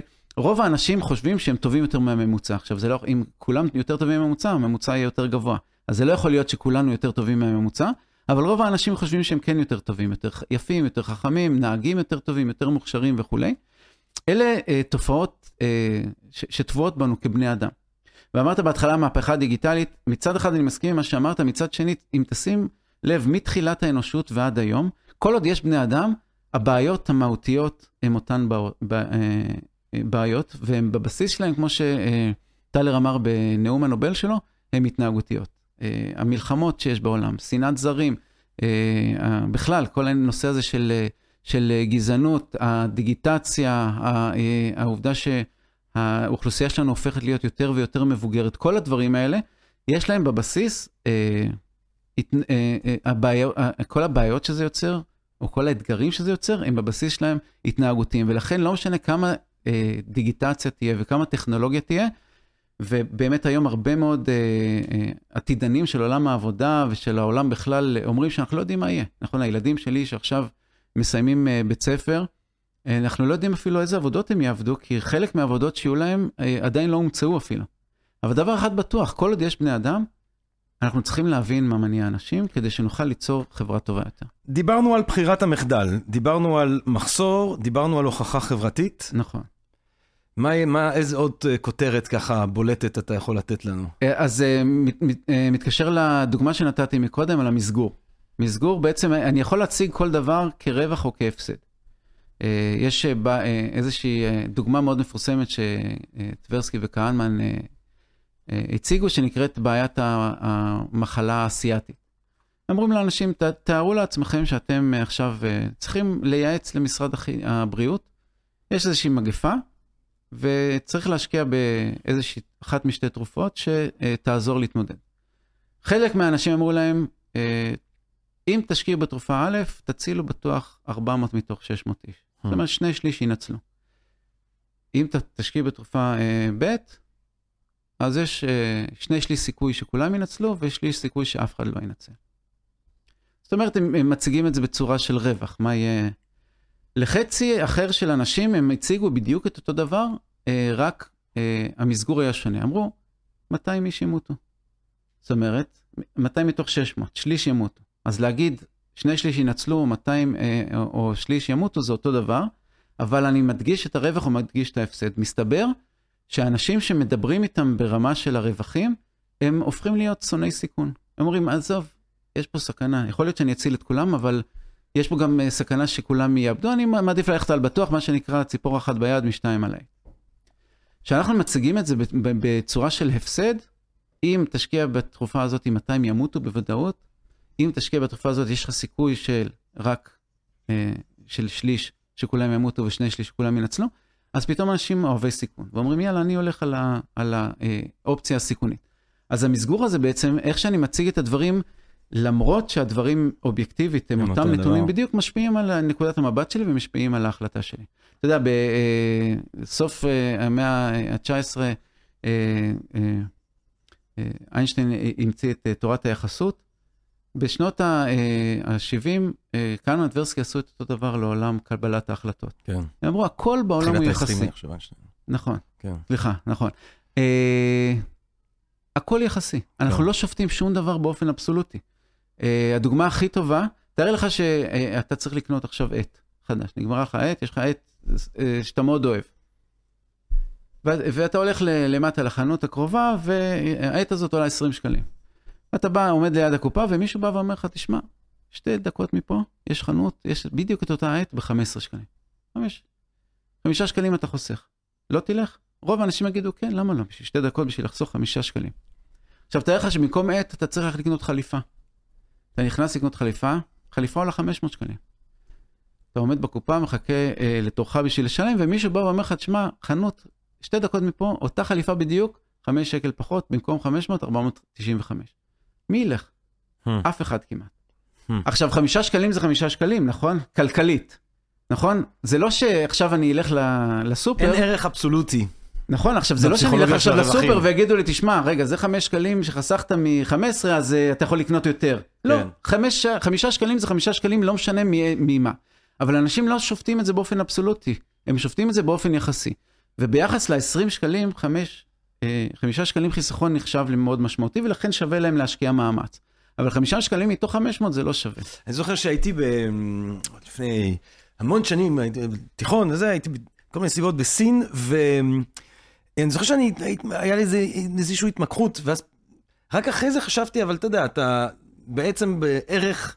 שם זה היה כאילו נשמע יחסית סכום, אבל בארץ אנחנו מדברים על נכון. שקלים בודדים, זאת אומרת, באמת ההקשר, המסגור של הדברים משנה. נכון, זה בדיוק, אני, אה, שהייתי אחרי הצבא, אה, נסעתי עם חבר שלי לתאילנד, ושם אמרו לנו, אתם חייבים להתמקח על הכל. עכשיו, היה איזה יום, אה, חרשנו את בנקוק לאורך ולרוחב, היה כבר ערב, היינו עייפים, רציתי להגיע למלון, להתקלח ולנוח, עצרנו נהג טוק-טוק. וכמיטב המסורת, הוא אומר לנו, זה 30 בת, אנחנו אומרים לו, לא, 20 בת, מתחילים להתווכח. חמש דקות חבר שלי מתווכח איתו על שתי, אה, לא, לא זוכר כמה זה היה, זה היה ממש מזמן, אבל נגיד משהו כמו בין חמש לעשר בת. עכשיו, אני, באיזשהו שלב אמרתי לו, תשמע, אתה מתווכח איתו פה על שתי אגורות, זה לא מעניין אותי עכשיו, אם נצא פראיירים, לא נצא פראיירים בעיניו. אתה, אה, מבחינתנו, זה שתי אגורות, זה מה שזה שווה. זה שווה לך לעמוד פה ולהתווכח בשביל להרוויח שתי אגורות? אז כן, אנשים אה, שופטים דברים באופן יחסי ולא באופן אבסולוטי בדרך כלל, ובגלל זה אנחנו, אה, זה, משפיע על, על האופן שבו הם מסתכלים על העולם וגם איך שהם מתנהגים. עכשיו, הרבה פעמים, כמו שאמרתי, זה, זה גורם להם לקבל החלטות לא טובות לעצמם, וחבל, כי הם יכולים לקבל החלטות יותר נבונות. לחסוך עשרה אה, שקלים בשביל, אבל אתה סובל מזה, אז, אז למה לעשות את זה? כן. מעניין. טוב, לפני שאנחנו, אני, יש לי שאלות נוספות, אבל אני חייב לבדוק איתך אם יש עוד מפתחות. בחירת המחדל, מחסור, הוכחה חברתית, מסגור. כן, יש הרבה מפתחות. אני, אה, אה, אתה רוצה, אני יכול אה, למנות עוד כמה, אבל אולי אם יש לך שאלות אחרות, גם אפשר. תן לי, תן לי עוד כמה, תמנה אותם ממש בקצרה, תן לנו עוד קצת. שנדע איך, איך לתפעל את הביזנס שלנו. כן, כן אז... אז, כל, אז, אז, אז כמו שאמרתי, הדוגמה שנתתי קודם, התשלום הדוגמה שקיפות, מה שנקרא full disclosure, mm. ברגע שאנחנו, הדדיות, אנשים הם מאוד מאוד רגישים טובה תחת טובה ורעה תחת רעה, אנשים מוכנים לסבול הרבה מאוד בשביל להעניש אנשים שהם חושבים שהם לא הוגנים, mm. ומוכנים לסבול הרבה או... להקריב הרבה בשביל להחזיר טובה לאנשים שהם חושבים שהם... הדדיות זה גם, אתה יודע, כן. יש את הניסוי המפורסם הזה שאתה רואה קוף ונותנים לו, אה, מה נותנים לו? נותנים לו איזה ירק, ואז הוא רואה את הקוף... אה? מלפפון, ואז הוא רואה את הקוף ליד מקבל ענבים, כן. והוא כבר לא רוצה את המלפפון. בדיוק, נכון. זה כמו אה, פרופסור יוסי יסור מספר על, אה, על מישהו שהולך, ל, ל, טס לחופשה בקריבים, והכל כלול, ומה זה, מה, הוא נהנה, הוא גם, אתה יודע, קיבל מחיר לא רע, והוא נהנה, והוא אה, מבלה עם אשתו, והם, ונחים, ואוכל טעים, ו, ומשקאות, והכל כיד המלך. ואז הוא אומר, יום האח, לפני האחרון, מגיעים לחדר אוכל, פוגשים זוג ישראלי נוסף, מתיישבים לידם, אתה יודע, בחו"ל, כל ישראלי שאתה פוגש זה כמו, כאילו, בן דוד שלך או אח שלך כבר. ואז הם מתחילים... זה העניין של היחסיות שאמרנו. כן, מתחילים לדבר. נכון, מתחילים לדבר, ואז הזוג השני אומר שהם קיבלו, אה, שהם שילמו 100 דולר פחות ממה שאלה שילמו. באותו רגע נהרסה לו העסקה. אה, אה, ההנאה, סליחה. למה? זה לא משנה שהוא, המחיר שהוא שילם מבחינתו היה הוגן, זה לא משנה שמבחינתו הוא נהנה עד עכשיו. עצם העובדה שהוא יודע שמישהו קיבל משהו יותר טוב ממנו, הרס לו את החופשה לגמרי. אז הדדיות גם מאוד משפיעה, גם אה, עקביות מאוד משפיעה. אנחנו רוצים להתאפס כאנשים רציניים, כאנשים עקביים. אני הרבה פעמים ממליץ לסטודנטים שלי, אם אתם אה, רוצים, אה, הרבה פעמים אנחנו מתכננים לקום בחמש בבוקר, לצאת לרוץ, או ללכת לחדר כושר, או משהו כזה. ברוב המקרים אנחנו רק מתחייבים לעצמנו, אנחנו לא נעשה את זה. אבל אם אני קובע עם חבר, אז לא נעים לי, כאילו, אני, אני אומר, מה, אני... אה, אני אאכזב אותו, אני אצא פרש, אז אה, העקביות הזאת, אז, אה, אז יש כל מיני גורמים כאלה שבאמת מעניין. יכולים לעז, לעזור לנו להשפיע על התנהגות של אנשים. אני, אני רוצה לשאול אותך שאלה ככה, מבט ציפור קצת. מה, כמומחה במפתחות האלה, בהאקינג הזה, בנפש האדם, במקרה שלך למטרות טובות, כן. איך אבל, אם הייתי שואל אותך מי הוא האדם באיזשהו אופן, זאת אומרת, איך משת... מתוך ההבנה של איך האסטרטגיות האלה עובדות, מתוך ההבנה הכל כך עמוקה במה מניע בני אדם ואיך הם מחליטים את מה שהם מחליטים, כשאתה חושב על הדימוי של האדם שמשתקף מבעד לכל התובנות האלה של הכלכלה ההתנהגותית, איך היית מתאר את הייצור האנושי הזה? אז אני, אני חושב שבן אדם הוא, אה, בסופו של דבר, אה, הסך של התכונות אישיות שלו, אבל, אה, והאינטראקציה שלהם עם הסביבה. אה, וזה משהו שאני חושב שהרבה אנשים לא מודעים אה, עד כמה הסביבה משפיעה עלינו יותר מאשר, לא יודע אם יותר, אבל לא פחות מהמאפייני אישיות שלנו. אז אנשים, יש להם, אנשים הם, הם יותר מצפוניים, הם פחות מצפוניים, הם יותר נאירוטיים, הם יותר פתוחים לחוויות, הם פחות, הם חשים יותר בושה, הם פחות חשים בושה, הם יותר אינטרוברטים, אקסטרוברטים, אנשים שונים.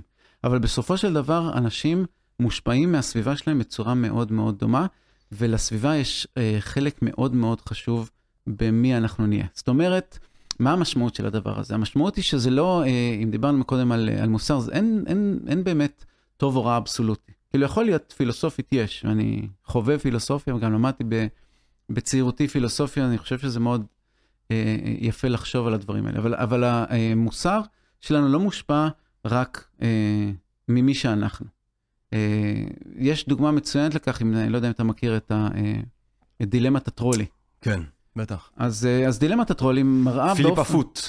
בדיוק. עכשיו, אנחנו עשינו מחקר עם סטודנטית שלי, שעשינו מין סוג של דילמת הטרולי במציאות קורונה. אמרנו, תארו לכם שאתם רופא של חדר מיון, מגיעים שני חולים. מבוגר וצעיר. שניהם צריכים מכונת הנשמה, יש רק מכונה אחת, מי שמחובר ינצל, מי שלא ימות. את מי אתם מחברים? רוב האנשים, באופן לא מפתיע, אומרים את הצעיר. נכון, לצעיר יש יותר אה, כאילו אה, תוחלת חיים, הוא יתרום יותר לחברה, כלכלית זה יותר נכון. לקבוצה אחרת של אנשים אמרנו, אוקיי, אה, תארו לכם שיש, אין, מכונ, אין מכונת הנשמה, יש בן אדם מבוגר שמחובר למכונת הנשמה, מגיע מטופל צעיר, שצריך עכשיו להיות מחובר. האם תנתקו את המבוגר בשביל לחבר את הצעיר? אז פתאום אנשים אומרים, מה פתאום? עכשיו, זו אותה החלטה, נכון? הרי לפני שנייה שאמרנו להם, תבחרו בין שניים, הם אמרו, אין בעיה, אנחנו מעדיפים את הצעיר. פתאום עכשיו הם לא מעדיפים, למה? כי באופן אקטיבי הם צריכים כאילו לפגוע. פה הם אומרים, לא, זה לא שאני פגעתי בו, אני פשוט לא היה לי מה לתת לו. מעניין. אבל פה אני צריך לנתק אותו. אז הרעיון הוא שבעצם הקונטקסט משפיע לא פחות ולפעמים יותר מכל התפיסות אה, או מכל המאפיינים האישיותיים שלי, כי יש לבן אדם איזושהי רמת מוסר מסוימת. למרות שאתה יודע, גם הפילוסופים הקלאסיים כבר היה להם מאוד ברור שרק בתוך הפוליס המוסרי אני באמת יכול להיות מוסרי. זאת אומרת, נכון. בן אדם לא יכול להיות מוסרי. ב... אה, אתה יודע, יש לי ניסוי אה, דווקא נורא משעשע, שהחבר שלי, עודד כרמלי, שהיה כאן אצלנו בפודקאסט, הוא דיבר על שירה ועל חייזרים. בספר שלו, הכלום מנצח, כשאנשים טובים עושים מדיטציה, שזה ספר נורא מצחיק, מאוד מומלץ לכולם. ו... סוג של ככה סאטירה על סלף הלבוקס, אז יש לו איזה ניסוי דווקא נורא מעניין בהקשר הזה, כי הוא, הוא אומר, תחשבו, אתם יכולים לחיות, או, או שאתם יכולים להיות בן אדם ש... בתחילת דרכו האקדמית הזוהרת, חוקר ומוצא תרופה לסחטן, והוא מקבל על זה נובל, ואז הוא נכנס לסמים, והוא מתגרש, והוא זה, והוא בסוף מת בעוני ברחוב ואין לו כלום. זה מסלול חיים אחד שיכול להיות לך. אה, הצלחה כשאתה צעיר, ואז כישלון נורא, או שאתה יכול להתחיל ממקום שאתה מכור בסמים ואתה חי ברחוב וזה, ולאט לאט לבנות את עצמך, ואז לאט לאט להצליח, לעשות תואר ראשון ושני ודוקטורט, ואז כאילו בגיל 50 דווקא להמציא את התקופה לסרטן, ואז בגיל 60 לקבל בנובל, ואז לסיים את החיים בתהילה. וכאילו, והוא כאילו אומר בספר, מה אתם בוחרים? ורובנו, אני חושב, הנטייה שלנו, זה להגיד, וואי, אני מעדיף את האופציה השנייה. נכון. ואז הפסקה המסכמת את הקטע הזה אומר, ואף אחד מכם לא לקח בחשבון את זה שאם היית בסיפור הראשון, אז אתה ממציא את התרופה לסחטן הרבה יותר מוקדם נכון. ומציל. מלא אנשים. כולם חשבו רק על החיים של עצמם בסוף. נכון, נכון. אגב, עוד uh, סיבה שיכולה להשפיע על הבחירה של אנשים זה מה שנקרא הטיית התוצאה. הרבה פעמים אנחנו שופטים בהתאם לתוצאה הסופית, hmm. ולא בהתאם לתהליך. Hmm. Uh, הרבה, למשל, uh, שאומרים הניתוח הצליח והחולה נפטר. כן. אז יכול להיות הרבה פעמים שאנשים ללא הניתוח, איכות החיים שלהם תהיה מאוד נמוכה ובעצם לא, לא שווה להם להמשיך לחיות. יש סיכון מאוד גדול תמיד בכל uh, פרוצדורה uh, רפואית. Uh, זה שהתוצאה לא תמיד אופטימלית, זה לא אומר דבר, שההחלטה לא הייתה טובה, ולהפך, זה שהתוצאה טובה לא אומר שההחלטה הייתה טובה. הדוגמה שאני נותן לסטודנטים שלי, אני אומר להם, תחשבו שאתם טסתם לחופשה באירופה, והיה לכם כיף וקניתם הרבה דברים, ו... ויש לכם הרבה מזוודות, ועכשיו אתם uh, מגיעים uh, ערב לפני החזרה, אתם uh, מגיעים ללובי ומבקשים uh, uh, שיזמינו לכם למחרת מונית גדולה, כדי, כי אתם קבוצה גדולה עם הרבה מזוודות, אתם צריכים uh, הרבה מקום. ומתקשרים uh, uh, לידכם לתחנת המוניות ומזמינים לשעה היעודה והכל טוב ויפה. מחר בבוקר אתם קמים, אורזים את הכל, יורדים ללובי והם מגלים שנעשתה טעות. ותחנת המוניות שלחה מונית קטנה במקום מונית גדולה. עד כמה אתם חושבים שאותו סדרן מוניות אה, עושה את עבודתו נאמנה ובעצם הוא עובד טוב? והרוב כמובן אומרים שלא, כי מה זאת אומרת? הוא... הדבר היחידי שהוא אה, צריך לעשות זה לנתב את המוניות המתאימות ללקוחות המתאימים. ואז אני מראה להם אה, אה, כתבה אה, על מקרה אמיתי אה, ב... לפני כמה שנים בפיגוע שהיה בבריסל. Hmm. מסתבר שהמחבלים אה, הזמינו מונית גדולה כי היה להם אה, מזוודות, אה, הרבה מזוודות מלאות בחומרי נפט. וסדרן התחנה עשה טעות ושלח להם בטעות מונית קטנה, והם נאלצו להשאיר שתי מזוודות עם חומרי נפץ בחדר המלון שלהם, מה שבדיעבד הוביל לפיגוע קטן יותר ממה שהיה בפועל, ממה שהיה יכול להיות אם היו שולחים להם את מה שהיו אמורים לשלוח, את מה שהם הזמינו. עכשיו, כמובן שזו תוצאה נפלאה, וזה נחסכו חיי אדם, אבל בסופו של דבר, סדרן המוניות, תפקידו בחיים זה לא למנוע פיגועים. תפקידו בחיים זה לשלוח את המונית המתאימה ללקוח המתאים. אז הוא לא עשה את עבודתו. ומצד שני, האם אנחנו יכולים עכשיו לבוא ולהגיד, שמע, אתה לא עובד טוב ונפטר אותך? הוא הציל חיי אדם. אז הרבה פעמים אנחנו מסתכלים על התוצאה ולא אה, רק על התהליך, למרות שהתהליך הוא נכון או, או, אה, והתוצאה היא לא טובה, ולהפך, זה עדיין לא אומר שההחלטה שנלקחה היא לא ההחלטה הנכונה. אבל קשה לנו להבין את זה, קשה לנו לקבל את זה. פשוט בנוגע לשאלה של האדם שמשתקף מבעד לפרספקטיבה של כלכלה התנהגותית, כפי שאתה מציג אותה אה, כל כך יפה כאן, אה, דוקטור גיא הוחמן, זה, זה שוב פעם ההיעדר הרציונליות הזאת. אנחנו נכון. לא יצורים רציונליים. השאלה מה זה רציונליות. אם אני מסתכל על רציונליות כרציונליות אה, כלכלית טהורה, אז כן, אנחנו לא רציונליים, אנחנו לא מקבלים את ההחלטות הכי טובות, או אנחנו לא ממקסמים את התועלת שלנו, מה שנקרא, אנחנו לא אנוכיים, אנחנו כן אכפת לנו מהחברה שלנו, אנחנו כן אכפת לנו מאנשים אחרים. אבל אה, אם אני מסתכל על אה, אולי פרספקטיבה קצת יותר רחבה, אה, להגדיר מה זה רציונליות זה הרבה פחות אה, ברור וקל. Hmm. אה, כי סתם ניקח דוגמה כלכלית, שיש לה תשובה כלכלית מאוד ברורה, איזה בית לקנות? אז הבית אה, שנותן לי את הערך הכי טוב, שיש לי סיכוי אה, להרוויח עליו הכי הרבה כסף, זה ההחלטה הכלכלית הנכונה. וזו ההחלטה הרציונלית תהיה לקבל, אה, לקנות את הבית שממקסם את התועלת הכלכלית שלי. אבל אם אני קונה בית במחיר זול, אבל במקום שהוא לא טוב לי, שלא נעים לי, אז אני הולך לבלות עכשיו תקופה מאוד ארוכה מהחיים שלי במקום שלא כיף לי. אז עשיתי עסקה כלכלית טובה. אבל אני אסבול. אבל זה דווקא נראה לי כן רציונלי לקחת בחשבון גם את התעדוף אבל לא מבח... וה-well-being מבחינה הרגשי שלי. פסיכולוגית כן, מבחינה כלכלית לא. ולכן הרעיון אבל של מה זה הדוגמה- רציונלי, אז כן, אנחנו לא רציונליים, אבל מה זה רציונליות? כאילו, אני אומר, בדוגמאות שאתה נותן, אה, הייתי אומר שאם אני חושב על רציונליות כאל אה, ככה קצת בצורה יומיאנית לשקול, כאילו, את הדברים, בדוגמה שאתה נותן, זה שהמסגור משנה לגמרי את ההחלטה שלי, משקף אולי משהו שהייתי אומר נכון, הוא לא לא- אז- רציונלי. אז- אז אם נחזור רגע לדוגמה של הסדרן מוניות מבריסל. זה כאילו, זה רציונלי או לא רציונלי לפטר אותו? או או להשאיר אותו בעבודה? תראה, אני לא חושב שעל טעות כזאת צריך לפטר לא, אותו בסדר, גם אם המחיר הוא טוב. בסדר, אבל לנזוף בו להגיד לו משהו. אבל נניח שזה זה הטעות השלישית שלו, אבל בטעות הש-. השלישית או הרביעית כבר, זה פתאום אה, כן. תוצאה כזאת טובה. זאת אומרת שהרבה פעמים הגורם האנושי או הרגש שלנו, הוא לא בהכרח אה, דבר לא רציונלי להתחשב בו, גם אם אני לא אמור להתחשב בו. אבל אנחנו צריכים להיות יותר אנושי. אני חושב שהעובדה הזאת, וזה מה שאני אה, בעצם הרבה פעמים, אה, שאני אה, מתחיל את הקורס שלי במבוא לכלכלה התנהגותית, אז אני מציג באמת את התפיסה הרציונלית, ואז אני מסכם בזה שאני אומר, אנחנו לא, אנחנו לא רציונליים, אנחנו אנושיים. עם כל המשתמע מכך, אנחנו לפעמים מושפעים מדברים שאנחנו לא צריכים, אבל בסופו של דבר אנחנו מונעים מאיזושהי אנ- אנושיות, שלטעמי לפחות, אבל יכול להיות שזה בגלל שאני מגיע מהתחום הפסיכולוגי ולא הכלכלי, האנושיות חשובה יותר מהרציונליות. מהבחינה הזאת שיש לפעמים, גם אם זה לא הכי, הכי אה, כלכלי להתנהג בצורה מסוימת, אבל זה הרבה יותר אנושי.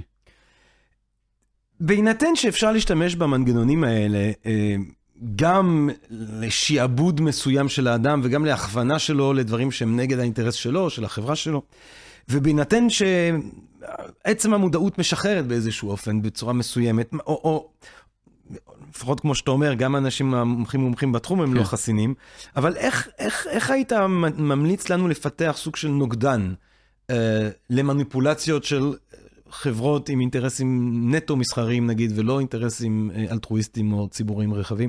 איך אנחנו צריכים לפתח נוגדן למניפולציות שנובעות מתוך הידע של כלכלה התנהגותית, כדי לנווט את עצמנו אולי לפי האינטרס שלנו, האינטרס של מה שאנחנו רואים בו את הטוב, ולא האינטרס של אותם גופים. אז, אז קודם כל, שאלה אה, מרתקת. אה, אני חייב להגיד שזה לא פשוט. זאת אומרת, אה, טובי המומחים אה, מנסים כבר משנות ה-70 להבין איך אנחנו יכולים אה, לתקן את ההטיות האלה ואיך אנחנו יכולים למנוע מאנשים ליפול, וזה נורא נורא קשה.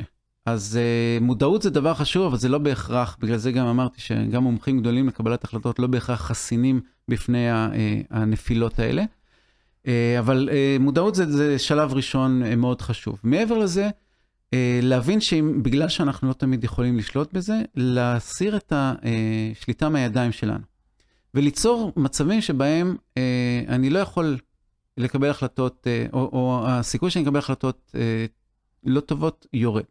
סתם דוגמה קטנה, אה, ה- האמונה הפופולרית הזאת, ההבנה הזאת שלא לא כדאי ללכת לקניות שאתה רעב, אז לעשות חוקים כאלה שאומרים שאתה רעב, תאכל משהו לפני שאתה יוצא לקניות. או, למה? אהבתי. כי ברגע שאתה הולך רעב לקניות, אתה לא קונה ממה שאתה צריך, אתה קונה מה שבא תקשיב, לך. אתם צריכים לעשות את עשרת הדיברות. כן, של, בדיוק, אה, נכון, נכון. אז אמרנו לא לצאת, לא, לא לצאת לקניות רעב. נכון. גם לא לקבל החלטות חשובות שאתה עייף, או שאין לך זמן. תדחה אותן. מעניין, שאתה עייף. מה עוד? מעבר לזה, אם אתה יכול אה, להתייעץ, תתייעץ עם אנשים. חוכמת ההמונים היא לא דבר לא טוב. להפך, אנחנו יודעים שבהרבה מאוד חבר מצבים... טלפוני. כן, חבר טלפוני, לשמוע אה, דעות ו- ו- ולנסות ככה קצת להצליב מידע. לחשוב על, על, על האלטרנטיבות הרבה פעמים, כאילו מה היה קורה אם, אה, אם אני אלך בדרך כזאת, אם אני אלך בדרך אחרת. אה, להשקיע קצת יותר אה, אה, מחשבה. להבין אבל שזה לא תמיד, זה שאני משקיע יותר מחשבה, מצד אחד זה אומר שאני שוקל יותר דברים, מצד אה, שני זה גם אומר שיש פה יותר אה, צעדים שבהם משהו יכול אה, להתפקשש וללכת לכיוון הלא רציונלי. אז אין פה, אין פה כאילו תרופת פלא ואין פה אה, החלטות, אה, אה, אבל אני חושב שהכי חשוב, וזה אולי הטיפ הכי טוב שאני יכול לתת לאנשים מכל שנות חיי ומחקרי, זה שכל דבר כמעט הוא הפיך, וכל דבר שקורה, אפשר לנצל אותו לטובה. אני יכול לתת דוגמה אישית, שום דבר ממסלול חיי לא היה לפי התכנון. Hmm. אני תמיד אה, ככה הלכתי עם הזרם. אני בהתחלה בכלל הלכתי ללמוד אה, צילום ואומנות בקאמרה אובסקורה, רציתי להיות צלם, אבל הבנתי שפסיכולוגיה מאוד אה, מושכת אותי ולכן עברתי ללימודי פסיכולוגיה במהלך הדרך. רציתי להיות פסיכולוג קליני, לא התקבלתי, קיבלו אותי לטכניון לפסיכולוגיה ארגונית תעשייתית, למרות שלא כל כך רציתי בכלל בהתחלה, זה לא, לא עניין אותי. אני בא ממשפחה של אנשי עסקים, אני לא קרוב לתחום הזה מבחינת הפאשן שלי, אבל זרמתי עם זה. אה, והגעתי לתחום קבלת ההחלטות שמאוד עניין אותי והתחלתי להתמקצע בו. אה, בדוקטורט שלי חקרתי את הפסיכולוגיה של הרווחים והפסדים גם ברמה הפיזיולוגית המוחית, והייתי אמור לעשות פוסט-דוקטורט אצל אה, אנטואן בשארה בכלל ב-University of Southern California. בסופו של דבר התגלגלתי והייתה לי את ההזדמנות ללכת לעשות פוסט אצל דן אריאלי. והלכתי, למרות שזה לא היה תכנון שלי, למרות שדיברתי עם דן אריאלי לפני, והסכמנו שהוא ואני לא ממש רואים עין בעין, כאילו הדברים שמעניינים אותו פחות מעניינים אותי וכולי.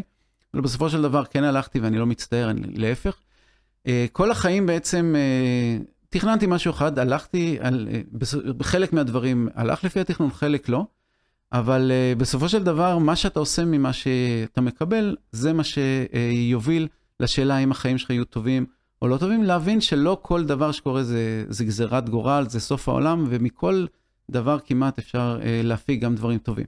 אז אנחנו אה, לא תמיד נקבל החלטות טובות, אבל גם החלטות לא טובות, לכל הפחות יהיה לנו סיפור טוב. האם זה נכון, זה משהו שתובל רוזנבסר מת'יגנריק דיפרנט פעם אמר לי, האם זה נכון שעדיף אה, לקבל החלטה גרועה מאשר לא לקבל החלטה בכלל? אה, קודם כל, גם לא לקבל החלטה זה סוג של החלטה. אתה אמרת לי זה משהו עם מפה, או שיטה, או עשית איזה סטטוס על המפה, על זה שהם החליטו ללכת לכיוון, אנשים היו, הלכו לאיבוד והיה להם מפה, והם החליטו ללכת לכיוון מסוים, בסוף המפה זה בכלל לא היה של המקום שבו הם היו, אבל עצם זה שהם החליטו ללכת לאיזשהו כיוון. נכון. אז שוב, אם אנחנו נחזור להטיית התוצאה, אז יכול להיות שלא. אבל uh, באופן כללי אני חושב שצריך לקבל החלטה. אגב, לא לקבל החלטה או לא להחליט, זה גם כן סוג של החלטה. כן. אה, יש לנו הרבה פעמים נטייה בתור בני אדם להסתכל על העולם בו, אה, אה, בצורה מאוד דיכוטומית. שחור או לבן, או שאני מחליט א' או ב'. ברוב המקרים יש לנו מגוון רחב יותר, אבל אנחנו תמיד, גם בגלל שאנחנו, יש לנו הרבה מאוד מגבלות קוגניטיביות, ואנחנו לא יכולים להתמודד עם כל המידע וכל ה... או אלטרנטיבות שבאמת קיימות לנו, אז אנחנו כאילו רוצים לפשט את העולם. אבל בסופו של דבר אנחנו תמיד בורחים לאיזשהו אה, עולם פשוט יותר, שכך קצת אה, ממזער את, את, את החוויה האפשרית שלנו. אז כן, צריך לקבל החלטות. אה, ושוב, כל עוד זה לא באמת החלטה שהיא הרת גורל שמובילה לאיזשהו משהו בלתי הפיך, אז אני חושב שלקבל החלטות ולזרום עם התוצאה זה דבר טוב, כשיעור טוב לחיים בסך הכל. אפרופו, אה, אני לא מאחל כמובן לאף אחד מהמאזינים, אבל מחקרים מראים שלא משנה מה קורה לך בחיים, בין אם אנשים שזכו במיליונים בלוטו, או חלילה היו מעורבים בתאונה ואיבדו את היכולת ללכת וכולי, מסתגלים לכל דבר בסופו של דבר. אה, ולכן צריך, בטח שאם זה לא דברים כאלה אקוטיים ומהותיים ומאוד מאוד אה, לא הפיכים, מה שלא קורה, קיבלתם החלטה, היא לא הייתה הכי טובה, תשנו אותה. זה מה שיפה בבני אדם, אנחנו מקבלים עשרות, לפעמים מאות החלטות ביום. אז החלטה לא טובה, תתקנו אותה. מה לא. אתה רואה, אה, אה, ככה, ל, ל, אנחנו מתחילים לסיים, דוקטור גיא הוכמן, מה אתה רואה כסיפור הצלחה באמת מעורר פליאה אה, של כלכלה התנהגותית? איזשהו מעין מבצע, או איזושהי יוזמה, או איזושהי... אז בעצם אני חושב, אה, אה, כל הנושא הזה של מה שאנחנו קוראים הנאג'ים, הענדים, והאופן שבו הם השפיעו בצורה ממשית לטובה על התנהגות של בני אדם. אני יכול לתת דוגמה אחת, יש לשלמה בן ארצי וריצ'רד טלר תוכנית שהם מיישמים בארצות הברית כבר הרבה מאוד שנים, שנקראת תוכנית סמארט, שזה Save More for Tomorrow. אה, ששם הם משתמשים באמת במסגור, הם משתמשים בבריאות מחדל, הם משתמשים בעיקרון העקביות, בשביל לעודד אנשים לחסוך יותר כסף. ובאמת בתוכנית שלהם אה, יש עלייה של 25% בכמות המשקי בית בארצות הברית שחוסכים כסף אה, לקראת זקנה. זו בעיה ידועה, אנשים לא חוסכים מספיק כסף, ואני חושב שעצם העובדה שאנחנו יכולים, בכלים פשוטים מאוד יחסית. עכשיו, חשוב לי לציין, אנחנו מדברים, אה, כלכלה התנהגותית זה יכול להיות דבר מאוד אה, נפלא, זה לא תרופת פלא, היא לא תמיד עובדת, היא לא תמיד עובדת הכי טוב, אבל בדרך כלל יש לה יחס טוב בין עלות לתועלת, כי ההשקעה של ההתערבויות ההתנהגותיות בדרך כלל היא קטנה, לעשות משהו כברירת מחדל זה לא ממש אה, אה, משהו מאוד אה, אה, קשה. Hmm. אה, זה לא דורש השקעה כספית מאוד מאוד גדולה, ובדרך כלל אה, דניאל כהנמן קורא לזה אה, אפקטים בינוניים בהשקעות מזעריות. אז אני לא צריך להשקיע הרבה ואני יכול להשיג דבר טוב. אני חושב שזה הגדולה וזה היופי של הכלכלה ההתנהגותית. זה לא תרופת פלא, זה לא הכלי היחידי, אבל אני חושב שזה כלי שקובעי מדיניות, שממשלות, שאפילו אנשים פרטיים בבתים שלהם צריכים לקחת יותר בחשבון ככלי שיכול לעזור להם לנהל בצורה יותר נכונה את המדינה, את הארגון, את החברה ו- אה, ואפילו את החיים שלהם. ואני מניח שגם בעניין הפוליטי, אני מניח שגם הרבה מהתוצאות של המחקר יושבים אצל כל היועצים שמנסים נכון, לכוון לגמרי, לגמרי, אה, פוליטית לדבר הזה. נכון. מעניין. אתה חושב שהקורונה מבחינה אה, כלכלה התנהגותית בארץ התנהלה בצורה אה, יעילה? אה, אני חושב שניסו, זאת אומרת, אה, אני חושב שהם עשו דברים.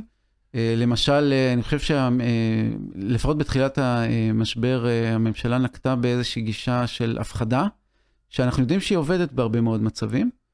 אני חושב שזה לא, לא נעשה בצורה הכי טובה, אני חושב שהיה אפשר לנהל אחרת, אבל מצד שני, קל לבקר, קשה כן. לעשות. כן. אה, אנחנו ראינו בכל העולם כמעט שמעטים מאוד הם המדינות שהצליחו, והמדינות שהצליחו זה יותר מדינות אה, טוטליטריות שכופות ולא שמעודדות התנהגויות אה, נכונות. אני חושב למשל שדברים כמו הקנסות, זה כלי פחות יעיל לשינוי התנהג... ועיצוב התנהגות. Hmm. קנסות אה, זה לא... לא, לא. קנסות, אה, קנסות אין בהם צדק תהליכי, כי אלא אם כן אתה יכול להבטיח שכל מי שעובר על החוק או התקנה מקבל אה, עונש, ובדרך כלל זה לא קורה. היחידי שהצליח ב-large scale לעשות את זה זה ג'וליאני בניו יורק, אבל זה עלה לו המון המון כסף. אז... ג'וליאנו בניו יורק. כן, ג'וליאני בניו יורק בעצם יישם את מה שנקרא עקרון החלונות השבורים, שאומר, ברגע שמשהו קורה, אתה מטפל בו, מטפל בו מיידית ובצורה משמעותית. בעצם מה שהוא עשה, הוא עשה שני דברים. מה, בשנות הראשון- ה-90 כאילו? כן, שהוא, שהוא נבחר להיות ה, ה, ה, ראש העיר של ניו יורק, הוא עשה שני דברים, דבר ראשון הוא לקח את רוב ההומלסים והעביר אותם לניו ג'רזי, והוא שם בכל פינת רחוב בניו יורק אה, שוטר, והוא הפך את ניו יורק מהעיר בין אה, שלושת הערים הכי מסוכנות בעולם, לאחד הערים הכי אה, בטוחות בעולם. למה? כי אה, הבינו אנשים בעצם, בגלל שהוא הפך את האכיפה לאכיפה בהסתברות מאוד מאוד גבוהה, שלא משתלם לעשות פשעים בניו יורק יותר. Hmm. וזה רעיון של אה, אכיפה היא מאוד מאוד טובה, כל עוד אני יכול להבטיח שהאכיפה היא ברמה גבוהה, אבל ברגע שאני יורד עכשיו, נגיד, אה, מסתובב ברחוב בלי מסכה, ומישהו אחר, חבר שלי, אה, שעה אחריי הולך, ובדיוק באותה שעה מגיע פקח ונותן לו דוח, אז מה, מה, זה לא מחנך אותו, זה רק מתסכל אותו, למה אומר, זה לא פייר, למה גיא הלך בלי מסכה ולא קיבל קנס ואני כן? אז ברגע שאין צדק תהליכי, מה שנקרא, זה פחות יעיל. מעבר לזה, שיש הרבה מאוד מחקרים שמראים שאם אנחנו מעודדים התנהגות רצויה, במקום להעניש התנהגות לא רצויה, זה מעודד את ההתנהגות הרצויה בצורה יותר. טובה. זה דווקא אמרת בבית, זה נשמע לי כמו טיפ אה, הורי טוב נכון, גם. לגמרי, לגמרי. דוקטור גיא הוחמן, אה, וואי, מרתק. אה, אני לא יוצא יותר לקנות אה, רעב, אני לא מקבל יותר החלטות שאני עייף, אני הולך להתייעץ, אני גם ככה מתייעץ הרבה. מצוין. אני הולך לחשוב על ההפיכות של החלטות, חלק מההחלטות, לפחות יש גם החלטות אה, בלתי הפיכות, אבל מרתק. טוב, תודה רבה לך, דוקטור גיא הוחמן, אני ממש תודה מודה לך, לך. היה לי אה, מעניין וכיף. כן, זו החלטה, את מרגיש שזו החלטה, החלטה טובה החלטה- קיבלתי, החלטה כן, טובה. ורציונלית להגיע. כן. אה, טוב, אבל- בכל מקרה מבחינתנו זו הייתה החלטה מבורכת, אז תודה רבה לך אה, תודה על לכם. זמנך ועל הנדיבות שאיתה שיתפת את הידע שלך. דוקטור גיא הוחמן, גבירותיי ורבותיי, אה, ותודה רבה לכם, לקהל הקדוש שלנו כאן בפודקאסט של Think and Ring Different, מקווה מאוד שנהנתם מהפרק הזה, מהפחקים שכבר הקלטנו, מאלה שבעזרת השם נמשיך ונקליט בהמשך, ובינתיים, מה אני אאחל לכם? רק החלטות טובות ומיטיבות לכם ולעולם כולו, אה, רק אהבה רבה, רק בריאות, ונשתמע. תודה רבה ולהתחאות. פודקאסט, פודקאסט, פודקאסט.